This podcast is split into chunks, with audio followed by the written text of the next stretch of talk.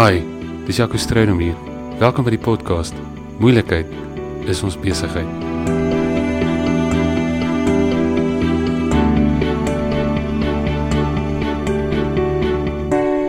Ek was al baie in my lewe tot bekering kom en die mense wat my goed ken sal waarskynlik sê Jaco, ons dink is weer tyd.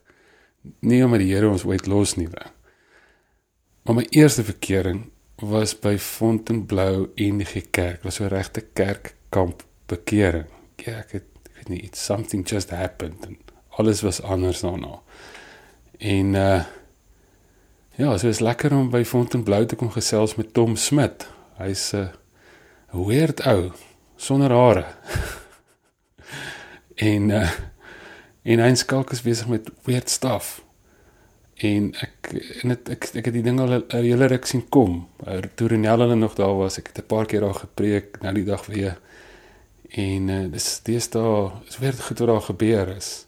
Half multikultureel en ons van die straatmense kom na die eredienste toe en en ek goed wat veronderstel is om totally normaal te wees vir mense wat sê hulle vir Jesus volg. Ek het met hom gaan chat, ek het hom gechat oor sy lewe, sy interessante verhaal. Uh die goed wat hom pla, gepraat oor die kerk, sommer net oor die lewe, worstelings en vrae en issues, allerlei sulke goed. So enjoy. 'n Chat met Tom Smith.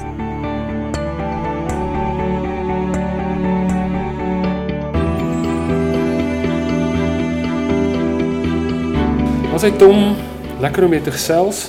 Hmm, dis lekker om hier by jou te wees, ja. En uh, ek het uh, jy's nou terug in die NG Kerk. Wat het gebeur? Jy gebackslide. dis 'n AGS grap. Ja, ja dis nee. lekker. Uh, ja. Maak in die eie oog. Ons is nou almal NG Kerk mense hier in hierdie gesprek. Ja. Nee, so, ek, what happened? Uh weet jy, ek het ehm um, seker in 2015 het 'n pel van my op Sondagoggende het hy so 'n secret society begin waar ons in stilte gesit het op 'n Sondagoggend tussen 6 en 7 voor ons nou gespat het na ons verskillende plekke toe.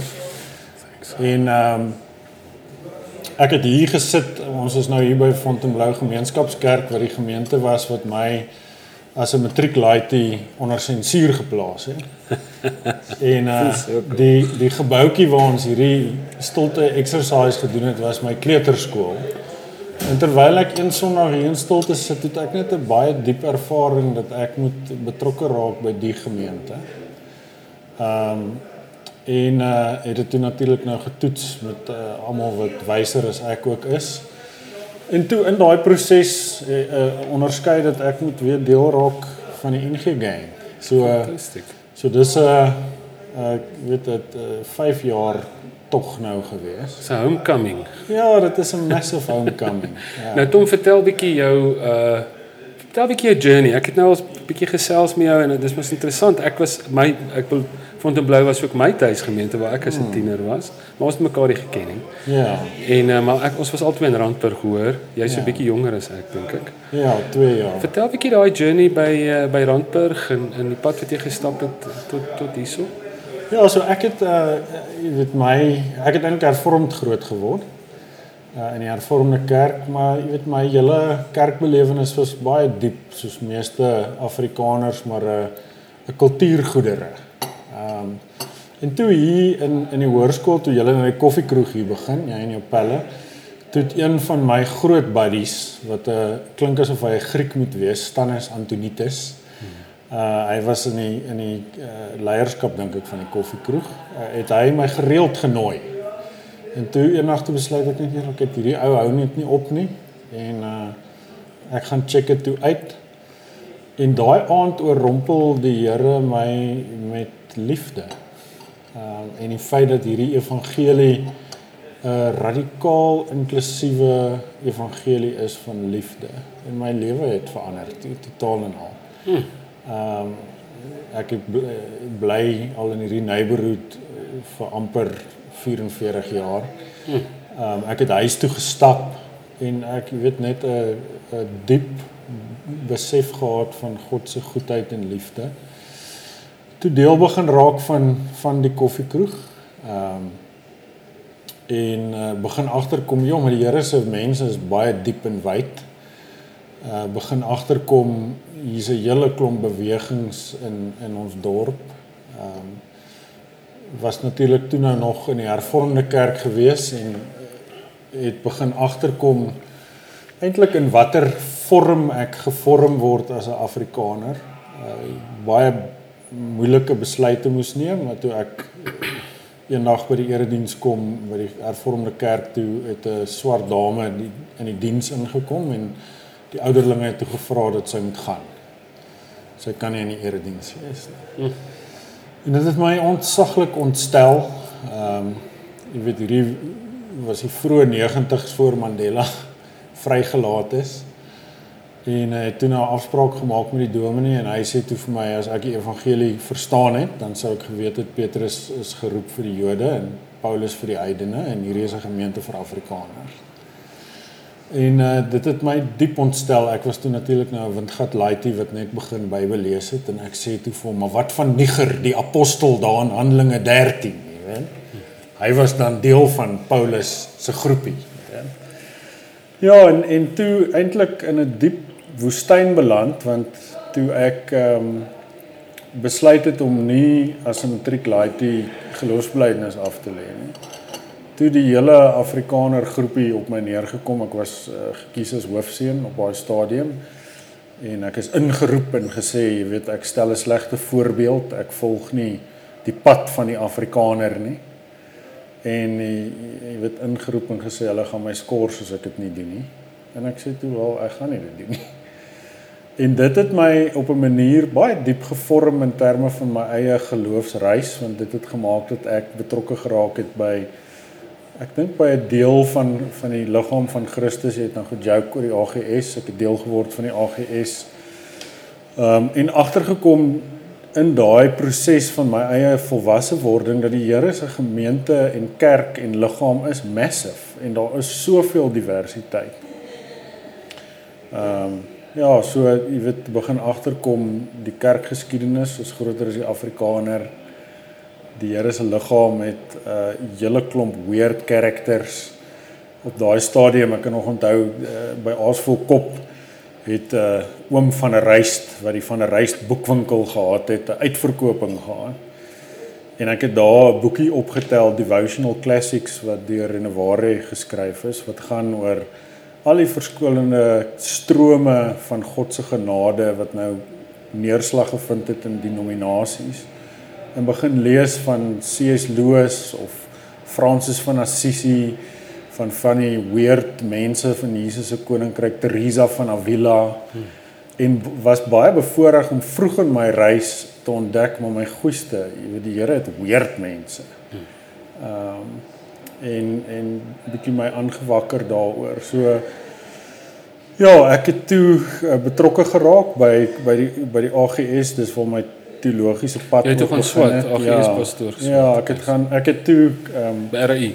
By RAI toe toe ek nou eintlik weggeskop is uit die NG Kerk uit, het het uh, Theo Geyser wat toe by AGS Randburg was baie moeite gedoen om 'n pad met my te stap en betrokke begin raak daar in die gemeente het toe gesê terwyl ek daar werk hoekom gaan swat ek nie baie vreemde tyd gehad want jy weet ek was toe na die laaitie wat daar op staf hulle gesê het oor my ja ek seker sekerlik beteken die doping van die Heilige Gees nie dat almal moet in tale praat nie kyk jy sien nou weer die rebel toe sê ek nou maar weer die ouetjie wat daar 'n gesprek aan die gang het ehm um, ja toe AGS teologiese college toe gegaan wat op daai stadium verbonde was nog aan RAI. Ja. So dit was 'n glorious tyd. Uh Mosaïek uh, wat nou later AGS Randburg se naam geword het, jy weet was 'n booming gemeente. Hoe lank was jy daar?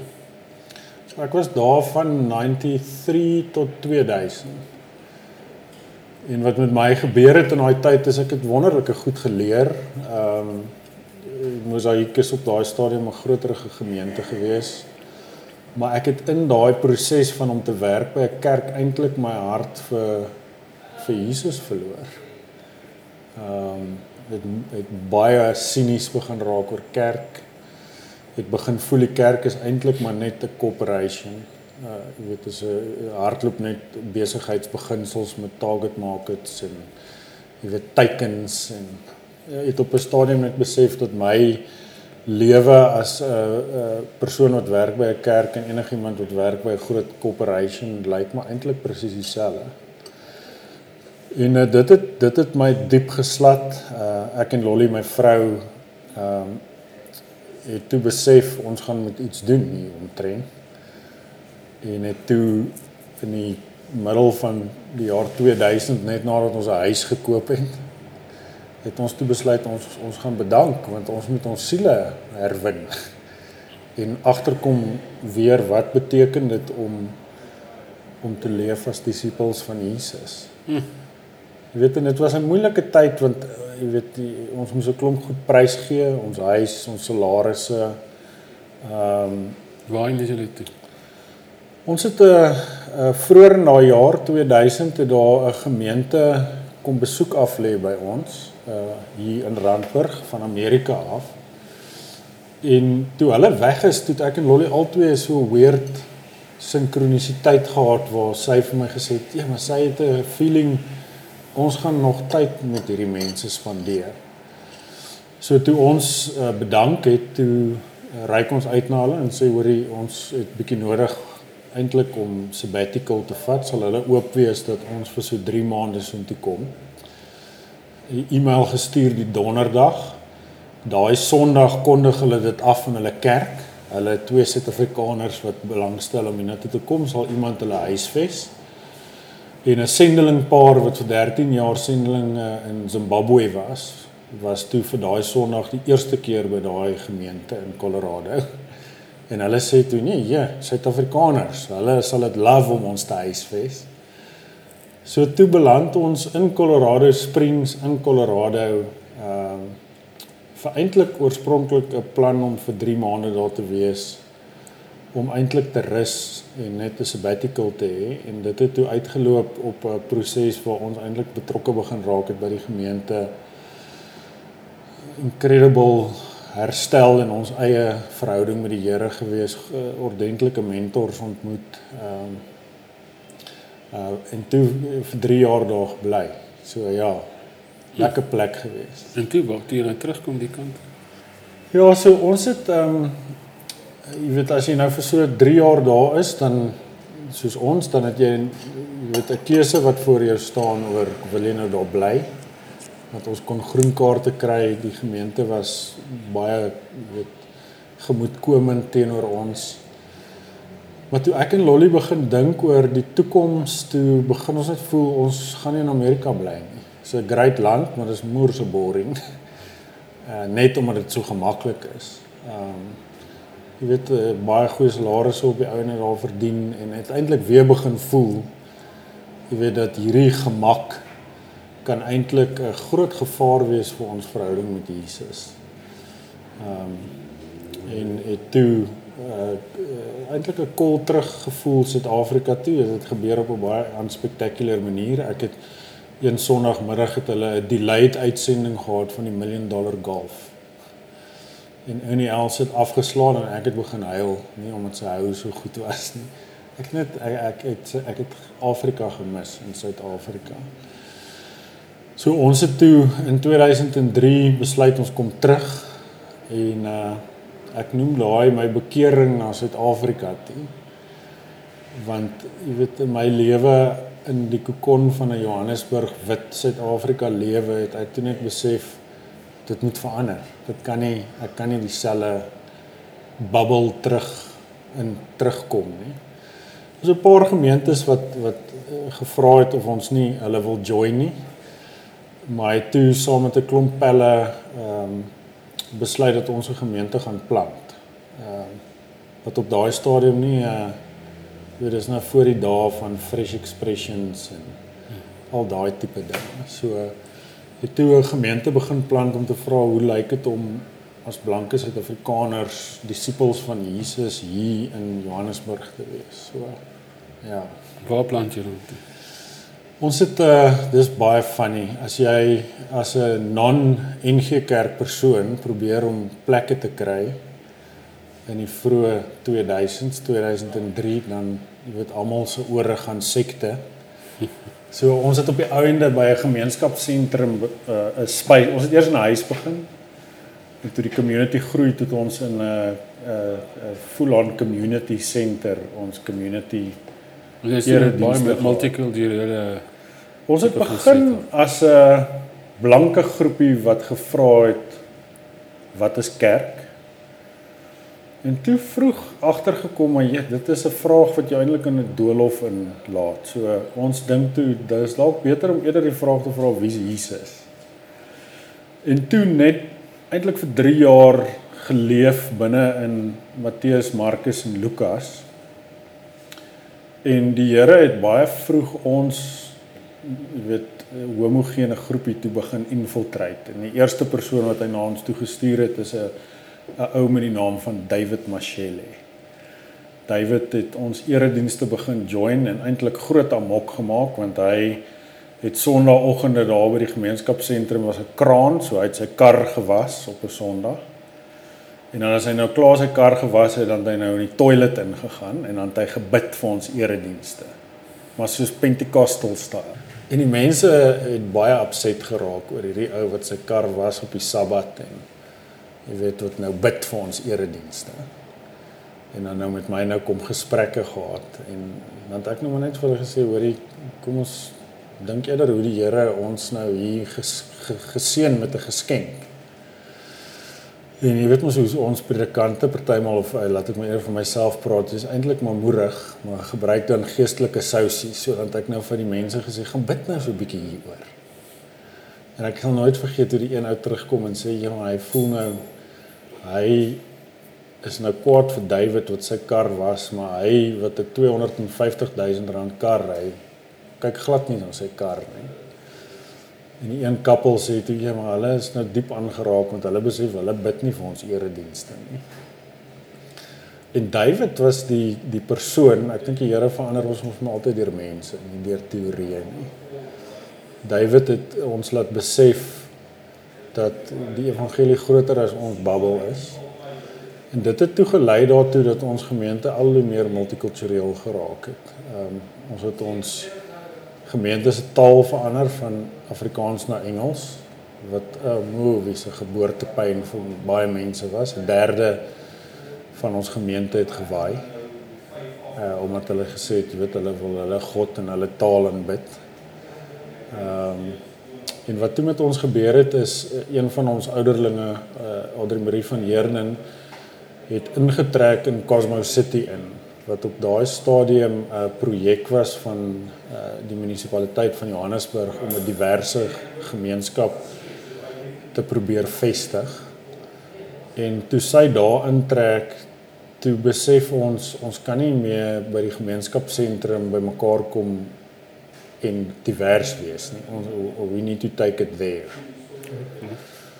Ja, so toe het ons uh ek dink diep begin agterkom wat dit beteken om as disippels in 'n land te wees met verskillende sosio-ekonomiese realiteite baie stupid foute gemaak baie dinge geleer. Ehm um, ja, so So daai was 'n groot deel van my vorming dink ek in my gebed en bekering na Suid-Afrika toe wat aan wat nog steeds aangaan. Ek battle met my witheid, met my privilege. Ehm um, met die feit dat dit nog steeds baie maklik kan wees om in 'n kokon te lewe. Ja. Nou wat was hoe, hoe die skuif toe gebeur van daar af hier na Fontainebleau toe? So wat gebeur het met ons werk uh toe toe ons kleipot geskuif het in in vennootskap met uh ou eises wat in Cosmo City is is dat gemeentes het al hoe meer by ons kom aanklop en gesê of kom praat met ons oor social justice of aan die ander kant kom praat met ons oor disipelskap. En wat ons gedoen het in in die in in ons uh Kleipot journey is ons het 'n ritme ontwikkel, 'n rule of life wat ons 'n rhythm of life noem en dit stadig maar seker begin agterkom dat daar gemeenskappe is wat vra hoe vorm jy disippels om nou daai seksie woord in die kerk om missionaal te wees. So ons het uh toe Rhythm of Life uit Kleipot uit in 2009 ontwikkel wat met gemeenskappe begin werk het. So ons was 'n multikulturele spannetjie. Ehm um, en dan het ons nou in communities gaan werk. En groot voorreg gehad om te begin journey saam met 'n hele klomp communities en gemeentes. En Fontainebleau uh, gemeenskapskerk was een van die gemeentes wat op 'n stadium vir ons gesê het hoor jy wil julle nie bietjie met ons kom gesels nie. So dis hoe die link gebeur het. Uh jy weet hierdie gemeente Fontainebleau nou was een van die eerste ek dink NG kerke wat hulle naam verander het na gemeenskapskerk. Was ook betrokke in die nasionale jy weet uh, daai vennootskap vir, vir gestuurde gemeentes is eintlik hierdie is een van die gemeentes waar uit dit gebore is. Maar het 'n bietjie weet 'n pause daarop gesit. 'n Klomp ander goed het gebeur hierso. So dit het toe uh jy weet uh, op 'n stadium gekom waar die gemeente gesê het, "Maar ja, kom ons gaan weer 'n bietjie terug na daai oorspronklike wat hier gebore is, jy weet, en kyk so dis hoe dit toe gebeur het, ja. Hmm. Jy het, jy het toe gaan swat in in Holland ek het ek het toe my BA teologie klaar gemaak by die destydse RAI. Uh in onneersdae gedoen en toe het ek by Tikkie se M gedoen en gekyk na die vroeë kerk. My M het gegaan oor die vroeë kerk in armoede. Okay. Want ek was fascinated oor hoe die kerk so gegroei het en het gewonder wat is dit wat hulle geteach het oor armoede en rykdom. En dit is fascinating, hè. Ek meen die die groot jy sal nou hierdie goed ken, maar die die groot vraag vir die vroeë kerk soos Clement van Alexandria gevra het is kan 'n ryk persoon hemel toe gaan? Uh jy weet imagine dit raak ons grootste vraag in Suid-Afrika. Ja, dit is dit is massive en wat toe vanuit dit gebeur het is um jy weet ons of ek spesifiek het baie interested begin raak in in die vorming wat in die vroeë kerk plaasgevind vind het die disipelskap en begin wonder of dit nie vir ons 'n klou kan wees oor hoe om regtig missionale communities te vorm nie. So ek het 'n boekie geskryf Raw Spirituality wat eintlik ons hele Kleipot journey ge, gemap het en toe uit dit uit ehm um, het Stefan Uber 'n uitnodiging gemaak dat, dat ek 'n bietjie PhD werk spesifiek daarop doen. Uh my PhD toe begin in in Nijmegen en het toe nou oorgeskuif tikkies toe so ek as ek mooi hard werk gaan ek om hierdie jaar ingee. So okay. Ja. Okay. En jy en Skalk, ons het nou net daaroor gechat. Julle word nou gelegitimeer. Jy word nou ingedominees. Ja, ons word diensleraars. O, is dit? Wat is ja. die verskil? 'n Diensleraar ehm um, is iemand wat net soos 'n predikant sakramente kan bedien, maar wat uh, onder leiding van ander predikante werk. En is it beautiful. Ek is so ek dink ek is so dankbaar. Ons is nou die eerste groep. Ons ons het laas jaar het ons groep bymekaar gekom wat nou gelegitimeer gaan word daar by Wellington. Jy weet en ons is so 'n groep van 40 mense wat eintlik almal so van die rande af weer terugkom in die mothership in. En dit is so incredible geweest om na almal se stories te luister. Jy weet en mense wat wat onwaarskynlik van die rande af weer terug ingenooi word in die gesprek in. Ja, sure. Dit is maar eintlik die odd one out. Maar jy glo nou nie die NG Kerk is die ultimate, dis jy join hom nou nie omdat jy glo dis die ultimate antwoord nie. Ja, ek het 'n baie toe ek nou weet gevoel het ek moet terugkom. Perfect church toe weet ek dit is 10 teen 1 die roeping van die Here want dit is nie die seksieste klein om te join op die oomblik. Ek dink ons het in die NG Kerk groot levels van infighting op 'n ja, so so ek het geweet, jy weet 'n roeping na wat skynbaar lyk soos 'n gang wat eintlik uh, in diep moeilikheid is. Ek het bietjie aan aan gracious maniere om dit te sê en dit is jy weet as jy geroep word na 'n groepie toe wat eintlik opgehef is dan dan dink ek kan jy dalk sê hier is ietsie aan die broei. So, maar is Hulle sê if you if you find the perfect church don't join it you'll spoil it. Ja, absolutely. Ja. Ek hou van Augustinus wat mos gesê het die die kerk is 'n hoer maar sy is my ma. Ja. Ja. Ja. Ja. Wel hy het dit gesê. Ja. en ons almal voel partykeer so. Ja. Nee, dit is so en ek maar ek dink ook die die foute en die en die krisisse en die goedes maak mense ook oop, nê, nee, dat 'n ou ehm um, so 'n bietjie minder arrogant is partykeer mm. en meer oop is om te leer en meer mm. oop is vir vir nuwe dinge en dit maak dit eintlik 'n baie lekker plek. So. Ja. Ek wil 'n ander vraag vra Tom, ehm um, wat dink jy Hoekom het die kerk so min invloed op 'n land soos hierdie? Daar's 'n wragtige kerk om elke hoek en draai. Hierso is 80% van die mense, meer as 80% in die sensus sê hulle is Christene. Ehm um, daar is verskriklik baie kerke. Die kerke besit enorme eiendom van die oor die kafee op die hoek het tot die skoolhoof tot 'n klomp politici. Ehm um, ek glo ons het eintlik 'n geskiedenis van 'n klomp politici wat pastore was, never mind in 'n kerk betrokke was uh daar's verskriklik baie kerke. Jy weet ek ek weet Koemboeke is een van die grootste Afrikaanse uitgewers. Ehm um, dis Christen radiostasies. Maar dit lyk asof die groot kerk met die enorme klomp mag en geld en presence en geboue en eiendom en ervaring en hulpmiddels en history en boeke en teologie en inligting en wat ook al minder doen as die klein kerk van destyds wat weerloos en eenvoudig en en eintlik 'n verbode organisasie was wat verbied was om in die openbaar selfs net te praat. Hmm. Wat's fout? Wel, ek dink net in jou beskrywing nou dat jy een van jou groot uh, elemente is dat die oomblik as jy te veel mag en krag en rykdom het dan is dit baie maklik om uh fokus te verloor, né?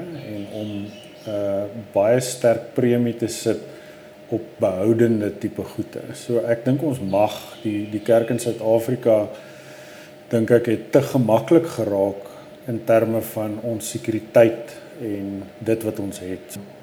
Ek dink wel dis veranderend oral waar ek kom battle gemeentes het hulle nodig om vrae te vra oor hulle bestaan en baie van daai gemeentes staan voor die uitdaging van gaan ons nou maar net hierdie ding survive? Of gaan ons regtig glo in hierdie radical Messias wat vir ons sê kom volg my ja? So vir my jy weet die die oomblik wanneer die kerk besef dat die die Christendom geval het en dat Christianity nie meer net die de facto ding is nie dan is daar groot besluite om te maak oor gaan ons God join in hierdie wild adventure of gaan ons eintlik net shop toe maak, jy weet, en en 'n paar mense se salarisse behou en dan ons teologie daar rondom bou. Um, ek is uh, toe ek daar in Amerika was toe ek uh, daai devotional classic boekie waarvan ek praat is gepubliseer gewees deur Renovare uh, wat 'n groepie is wat Richard Foster en Dallas Willard begin het. En hulle het 'n massive invloed op my gehad en veral Dallas se teologie en hy het hierdie ding wat hy sê, hy sê there's nothing in the church that is wrong that cannot be fixed by discipleship. Nou disipelskap is natuurlik nou een van daai woorde wat maar bietjie gekontamineer is, maar ek weet uit my eie reis uit dat om om van Jesus te weet en om Jesus te volg is twee totaal en al verskillende goed. En ek dink ons sit met die shift van 'n Christendom kerk na 'n kerk van volgelinge van Jesus. En in Suid-Afrika het ons 'n ryk geskiedenis van beautiful invloed van 'n klomp followers of Jesus. En die uitdaging en die uitnodiging van ek dink 'n Christendom kerk wat kan shift jy weet ehm um, en ek dink dis waar ons lê ek sien jy weet eh, die die gesprek byvoorbeeld oor sekularisasie dink ek is vir die eerste keer nou in Suid-Afrika onder Afrikaners reality. Ek sien my ek het 'n kind in die hoër en die laerskool en my my kinders word nou groot met met maatjies wat se ouers jy weet gesê het hulle chak die geloof. Jy weet dit is nie kerk maak nie meer vir hulle sin nie So ek dink ons is nou vir die eerste keer op daai plek waar as ons nou net oor ons tribe kan praat waar as jy nie 'n uh, thriving Jesus movement as 'n community is nie, dan gaan mense nie jou join omdat hulle enige obligation het nie. En dan dink ek jy weet hoe minder mag en krag ons het, hoe meer jy weet kan ons die koninkryk actually soek. Ehm um, so dit is dis dit jy weet dit is 'n wonderlike uitdaging om in Suid-Afrika nou te lewe. So die dinge wat ons dikwels voel die kerk bedreig kan op die kerk red. Ja. Ek dink so. Ja. So. Ja. En ek dink jy weet party kerke gaan moet toemaak. Hmm. Want dit is nie kerke nie. En dis dis dis massive, né? Ehm um, so jy weet ek ek dink ons gaan in die volgende 2 of 3 dekades baie exciting dinge sien gebeur. Voel jy daar's 'n bietjie 'n balans want ek voel ek voel ek voel heeltemal ek is heeltemal daar waar jy is met die ding maar nou aan die ander kant nou kom jy by Fontainebleau. Jy's nou word nou jy en Skalk word nou bevestig as leraars hierso. Maar jy erf vir die gebou, jy erf vir die parkeerterrein, hierdie koffieshop waar ons nou sit, die hele dam nou ontwikkel. Jy het hom nie geërf nie. Hmm. Maar ehm um, uh jy weet jy kry hierdie stuk geskiedenis, hierdie stuk tradisie, hmm. uh die strukture van die kerk, die huisie langs die kerk en die woonstelblokkie daai kant hmm. en wat ook al erf nou daai goed. Uh hoe voel jy oor daai uitdagings?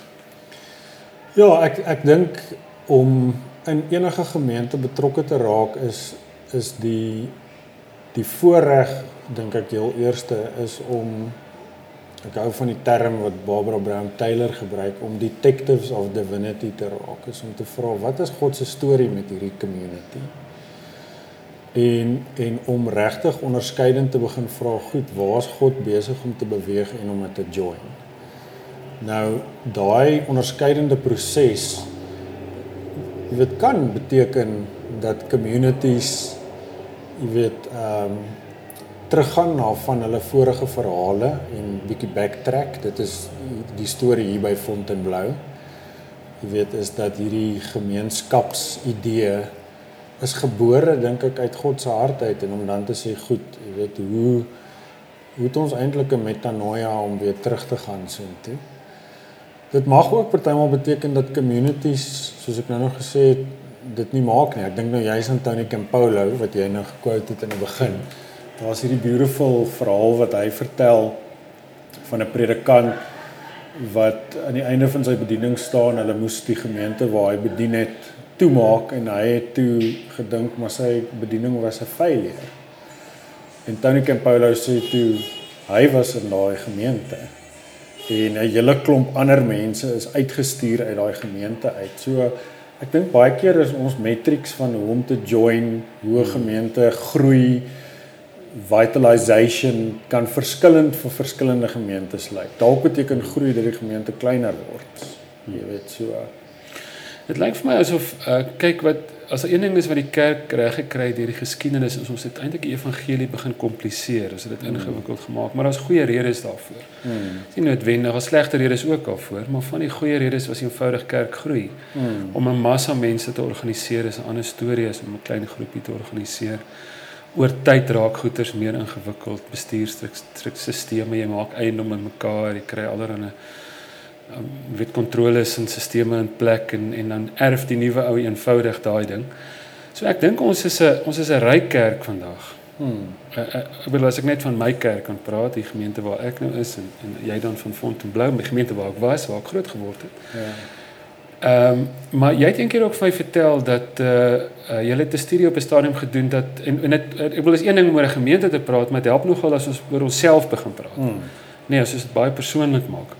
Jy het eendag vir my gesê jy het 'n studie gedoen en en jy het besef mense weet nie dat hulle ryk is nie.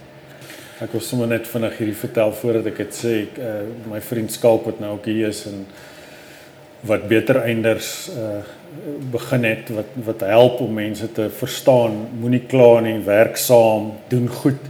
Hy het nou die dag het hy 'n uh, 'n uh, 'n uh, victim hoodie laat print. 'n Wit hoodie waarop daar staan victim hoodie. Want dit lyk my dit is die chat waarin ons deesdae is, is die gevaar dat almal hulle self net as die victim. Ons het ja. eintlik 'n kompetisie oor wie is die grootste victim. En die ou ry twee double cab bakkies in 'n ja. strandhuis, maar as jy met hom praat, sê jy sweer daai arme ou, jy weet, ja, so, hy, hy word vervolg. So vir my meestersgraad, ehm um, omdat dit nou gegaan het oor jy weet rykdom en armoede in die vroeë kerk, het ek uh, met 80 mense onderhoude hier in Joburg gedoen om te vra waar sou jy jouself sosio-ekonomies pitch? En uh een persoon het gesê ek is ryk. Die res het almal gesê die die die grootste versamelnaam is ag ek is maar net middelklas. maar jy weet dan jy weet uh, daar so die middelklas het 'n wegkruip plek geraak uh, as 'n versamelnaam vir meeste Afrikaners. Dan as ek nie myself as ryk beskou nie, dan kan ek myself verontskuldig van al daai radical goed wat Jesus nou vir ryk mense gesê het. Jy weet uh, Augustinus wat ek nou nou ook aangehaal het, het eendag in een van sy gemeentes gesê, hoor die hele is nou so ryk dat ek gaan 'n vergunning maak. Ek weet dit is vir julle baie moeilik om nou met Jesus se tekste te werk met die rykdom, maar julle kan maar begin deur net 'n tiende te gee. So die jy weet die die etiek van die vroeë kerk in terme van om met rykdom te deel is baie radikaal vir ons, maar ons kruip nog selfs net weg om nie te own hoe ryk ons is nie. So ek ek dink, jy weet as ons oor sosio-ekonomiese goeders praat, dan het ons baie werk om te doen want ons jy weet dit ook hierdie ding gebou in ons Christendom paradigm van my geloof is vir my privaat en my finansies ook. So ons het as 'n uh, eh, as 'n geloofsgemeenskap altoe met ons kleipot geplant het, het ons net groepies begin waar ons in rehabilitasie is deur ons budgets met mekaar te deel. Hoeveel verdien jy? En wat doen jy met jou geld? weet en om sulke Bybelstudies te hê is om te sê goed jy pitch by jou Bybelstudie met jou budget. En nie net met jou budget nie, maar met jou actuals. Hiersoos waar ek geld spandeer. Jy weet en ek dink om om sulke rehabilitasiegroepe te hê, help ons om te verstaan, o oh, my goeie. Dit gaan eintlik amazing met ons. En om dit nie te sien daai as noodwendig iets wat uh jy weet jou diskwalifiseer nie, maar wat jou dan op 'n plek sit om te sê maar my goeie, ek het soveel potensiaal om ook generous te kan lewe. Ja, ons het so 'n girlkie daar by ons Sanay. Ek gaan actually nou iewers met haar ook 'n podcast doen. Haar bly nou in India EJ. Ek ken haar vir Sanay en EJ. Op 'n stadium met sy, sy het baie jare in een van ons ekkohuise gebly en toe kom maar so 'n so groep mense en hulle vra Ehm um, hulle gebruik so 'n bietjie daai prosperity jargon, jy weet. En nou, maar hoekom bly jy hier? And what's in it for you? En so op 'n stadium toe stop sy hulle toe sê sy, "Listen, I don't stay here because I I want to thank you. I stay here because I feel so thankful." Hmm. Jy weet ek het hierdie wonderlike ouer huis gehad. Sy sê, "I don't stay here because I want to be blessed. I hmm. realized I am blessed. That's why I'm staying here. And hmm. I've got hmm. something to give." En, hmm.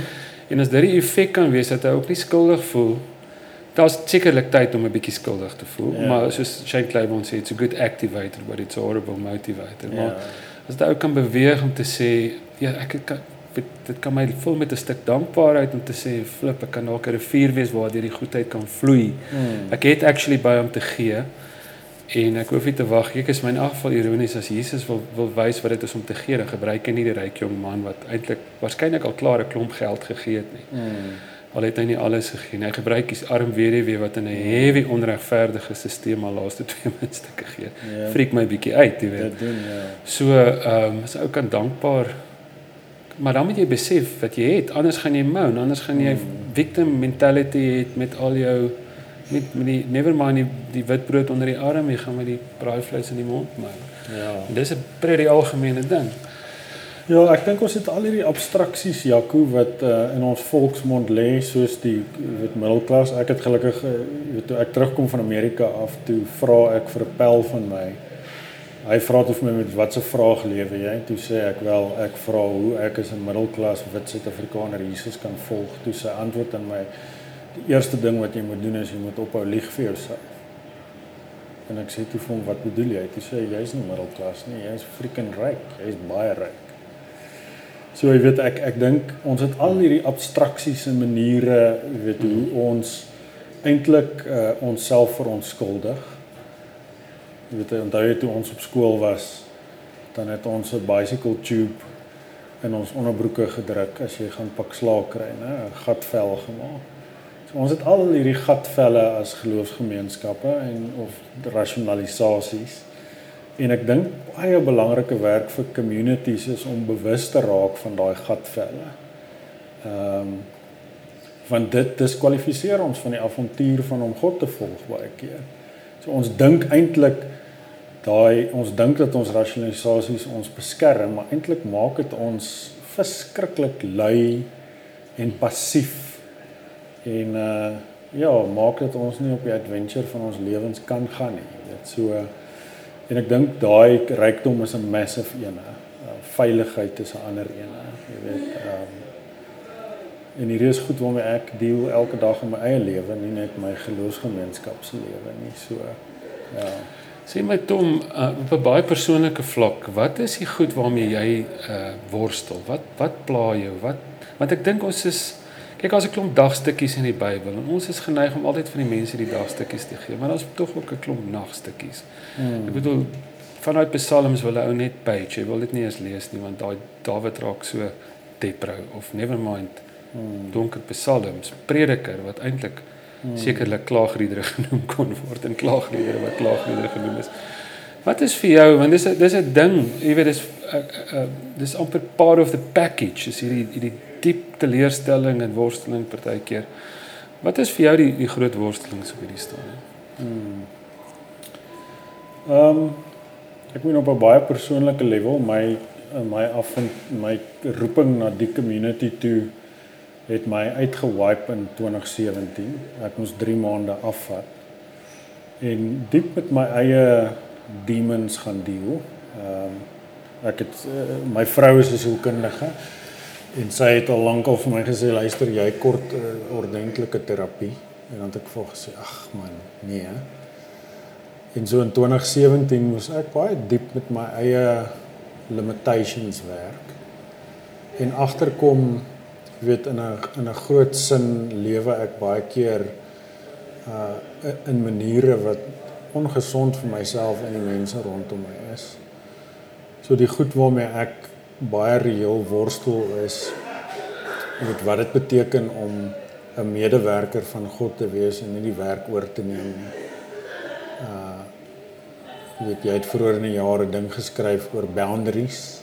Jy weet dis 'n ding waarmee ek baie diep worstel is wanneer gee mens wanneer jy weet gee mens ten koste eintlik van jouself en over extend so daai is goeters jy weet die die nood in ons land en in ons communities is massive uh, so dis jy weet op 'n persoonlike level goed waarmee ek baie diep deel jy weet en wonder en dit nooit voel ek is uitgesort daaroor nie um, hoe om nee te sê hoe om ja te sê. Uh hoe om te besef dat die die Here is die hele tyd besig om hierdie movements te bou van mense wat link en arms vat. Ehm um, so dis dis goeters waarmee ek diep diep deel. Ehm um, ek dink baie keer wonder ek oor weet wat dit beteken om hier in Suid-Afrika te wees as 'n blanke persoon Ehm um, jy het nou nou gepraat oor toe ons nou praat oor jy weet hoe hoeveel staf ons het as mense wat ryk is. Ek het 'n diep besef dat my #blessed op die rug van 'n hele klomp ander mense eintlik gekry is. So dit wat ek het is nie noodwendig omdat dit net gebless is. So daar's 'n diep uh, bewustheid by my van my eie location in Suid-Afrika as 'n blanke man. So dit is goed waar ek wonder. Ek het in die laaste 3 jaar beide my ouers verloor ehm um, aan die aan kanker. Ehm um, en het groot geword in 'n huis met met familielede wat wat weet diep aan bipolariteit jy weet deur die journey van bipolar wees en weet ek kom al hoe meer agter hoeveel gebrokenheid in myself en in ons communities is wat ons nie eintlik handle nie. Ehm um, of die finansiële means het om dit te kan mask. Weet en dat ja, so daai vangnet van 'n mediese fonds of om weet uh weet professionele dienste te kan access. Ek besef maar net hoe #bevoorreg ek is om dit te kan hê en weet net die lyn tussen my en en iemand anders is eintlik net baie klein, jy weet. So ja, dis 'n klomp goed wat ek net off the bat kan dink aan. Okay. Sien my ander ding, ehm um, Jens Kalk het nou redelike radikale nuwe idees hier, of baie ou idees wat herontdek word, is eintlik seker hoe, hoe ek dit moet sê. Ehm um, maar baie mense sal maak asof as jy daai daai pad gaan begin stap, gaan jy net weerstand kry. Hmm. As jy partykeer verbaas hoe min weerstand jy kry, dat mense amper honger is vir daai pad of kry hulle vreeslik baie weerstand. Ehm um, ek dink Jaco mense is honger vir 'n uh, ander lewe, né? 'n Lewe wat nie vasgevang is in die normal narrative van kapitalisme nie. En daar is mense wat honger is daarvoor en excited. Ehm um, ek dink die grootste teenstand ehm um, wat my nog steeds verbaas het maar te doen met ons clan as 'n Afrikaner groep mense.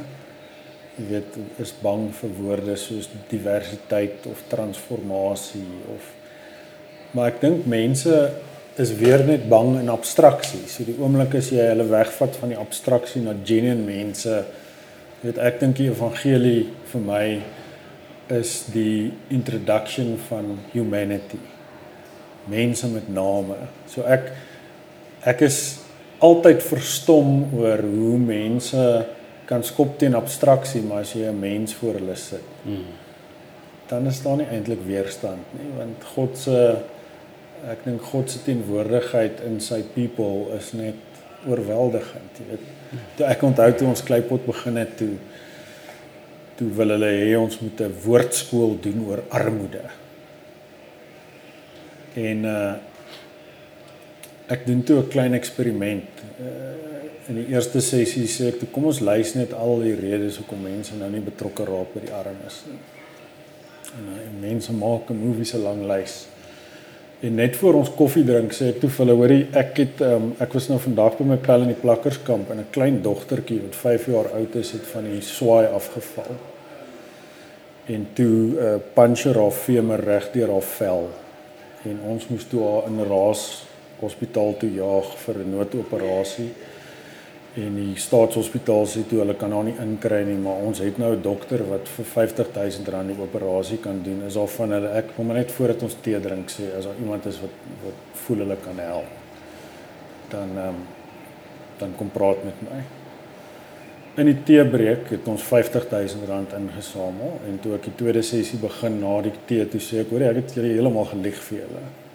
Daar is nie so dogtertjie nie maar wat ek wil illustreer is dat die aanname van hoekom ons al hierdie redes het hoekom ons betrokke raak word nie raak nie kan eintlik maar net gepuncher word deurdat ons is nie ons het nie access nie. Ons het lewens begin lewe wat ons net van van regte mense absolve. So wat ek agterkom is hoe meer uh ons wegbeweeg van bele, van beliggaaming in teorie in hoe meer raak jy weer snap. En hoe meer daar genuine mense is, hoe minder raak jy weer. Afstand is eintlik die probleem, nee. Onbekend is maar onbemind, jy weet. Ah, absoluut. Afstand, al die vooropgestelde idees en hmm.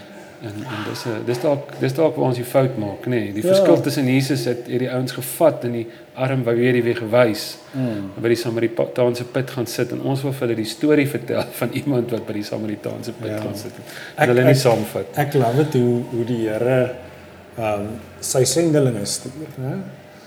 So ons het ehm um, ons het hier in ons buurt 'n hele klomp heroïne verslaafdes. Mm wat nou in die laaste jaar ons eredienste begin bywoon en ons Bybelstudies en die Here kom ontmoet ons in daai mense.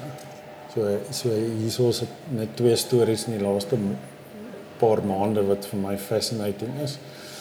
Die een ouetjie, ek gaan nou nie sy regte naam gebruik nie. Hy is elke donderdag saam met ons seniors in die Bybelstudie. En uh, een oggend sing ons nou uit hulle die seniors het so rooi boekie met al hulle gunsteling liedjies. En een van hulle pianiste is Tannie Marie, sy is 90 en sy ken weer die liedboek uit haar kop uit. En ons sing toe nou een van hulle favorite songs. En uh, ons kom toe by 'n lied, daar een van daai liedboekliedere in die 500s waar daar die woord hoor in is. Maar die deeltekens is af, so dis toe hoer. so die hele groep hou net ewe skielik op sing. Jy weet en ons nou hierdie ongemak. En ons heroin vriend wat nou ons groepie join, toe ons nou klaar gesing is, toe neem hy al die boekies op en hy sit toe met 'n pen en maak elke hoer maak hy hoor. En hierdie hierdie jong man raak deel van die fabriek van hierdie mense en op 'n stadium, jy weet, wil almal hom nou help natuurlik. En hy begin deel raak van ons gemeenskap en die Here ontmoet ons, jy weet. En hy, jy weet ons probeer hom help in rehabilitasie en dan gaan hy en dan hardloop hy weer weg en so rukkie terug toe hy nou raak gery en 'n groep mense help hom nou deur die mediese proses. En hy kom hang hierso by die koffiewinkel want hy's nou uit die hospitaal uit maar hy's jy weet hy's maar en tengerig. En uh, tannie bring vir hom melk. Maar nou wil hy nie die melk uit die karton drink nie, so hy vat toe 'n black label kort en gooi sy melk daarin en 'n oom kom kuier hierso sy pa is oorlede. hy was jare laas hier 'n gemeentelid gewees. En hy kom toe in en Marius is uitgepaas op een van die banke met sy bierbottel langs hom. En die ou kontak toe die kerk en sê nee, hy is baie kwaad vir hierdie kerk. Want hier is jong mense wat gesyp is hierso. Weet in die kerk is in sy dinge sin en maak toe nou 'n afspraak met die oom en verduidelik toe nou die storie. O oh, nee sê hy. Wow, okay, so hierdie ou het uh, hulp nodig, jy weet. Vra toe vir die oom wat is sy werk? Toe sê hy nee, hy's 'n bartender. so jy weet die die die wat ek maar net agterkom oor en oor en oor is dat God is nie in 'n teorie nie. Hmm. En 'n groot deel van my eie journey is om ook God toe te laat om flesh te word in my eie lewe. En om op, op onwaarskynlike plekke te ontmoet. Ons is ons is reg om hom te ontmoet in die Bybelstudie en selfs in die natuur en in ja. die kerk.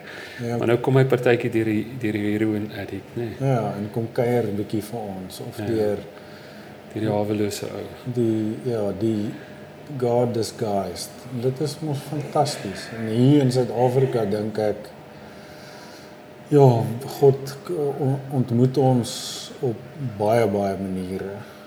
En uh, meer as wat ons agterkom. Ja, maar eie blindheid maak net dat ek dit baie keer net nie raak sien nie. Ja.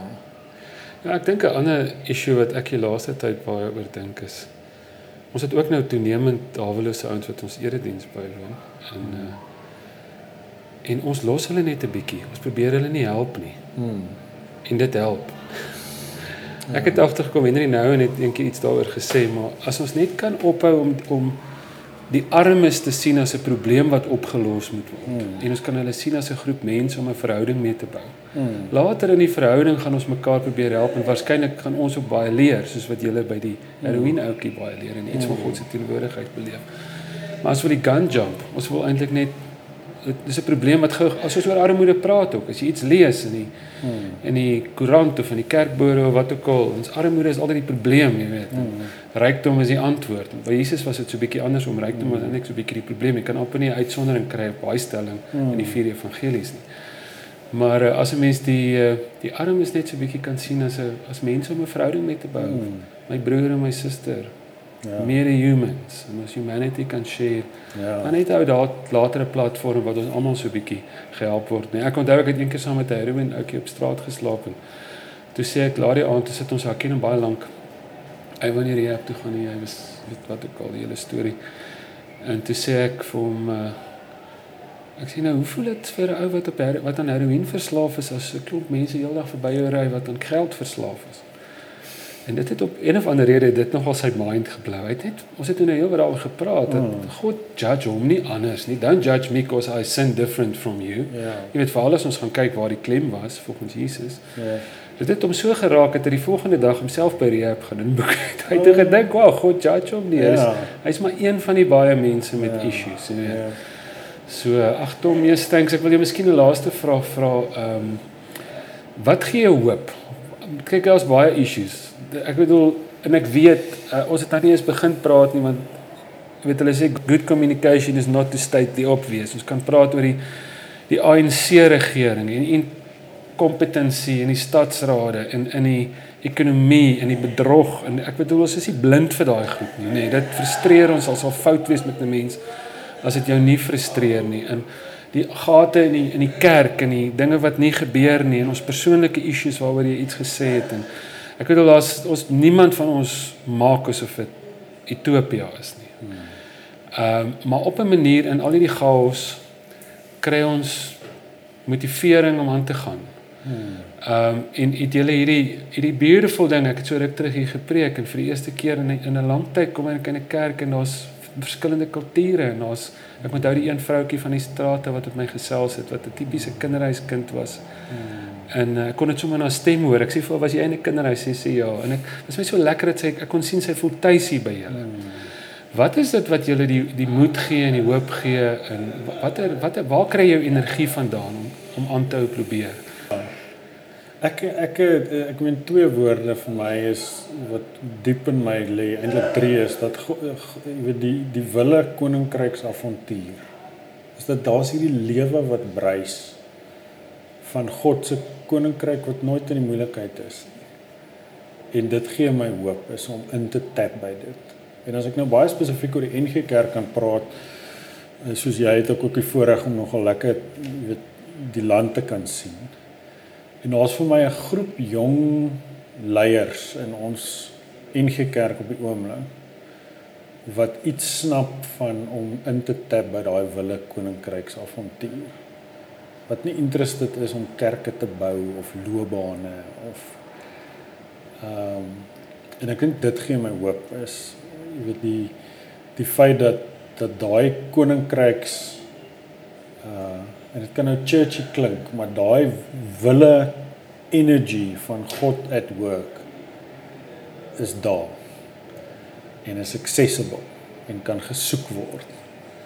En en kan ons weet is jy weet op so 'n manier die hele tyd besig om ons te invite. Laat die koninkryk kom. Jy weet so wat my die hoop gee is dat daar communities is wat al vir centuries daarin tap en hier in Suid-Afrika steeds in tap en in die enige kerk in dit in tap jy weet hierdie podcast gaan nou op die kerkbode of jy gaan dit link daarmee en elke nou dan lees ek net iets daar wat net vir my sê o oh, wow jy weet en is gewoonlik buite die vergaderings en buite die dis eintlik altyd omtrent jy weet buite die formele goede En dit gee vir my hoop is om daai detectives te wees van joh, om daai te join. En as ek moedeloos raak, dan weet ek is omdat ek gewoonlik nie ek is besig om kerk te bou, nie koninkryk te soek nie. Jy weet. Ek dink die versoeking om shop te close as 'n geestelike leier is baie groot. En jy kan baie maklik net by jouself dink, "O oh, wow, ek gaan nou net op 'n Sondag mense sis," jy weet maar die die hoop wat daar is is soveel communities wat hierdie wille Messias volg en sê ek join hierdie mission. Lekker stuff. Beautiful. Thanks Tom.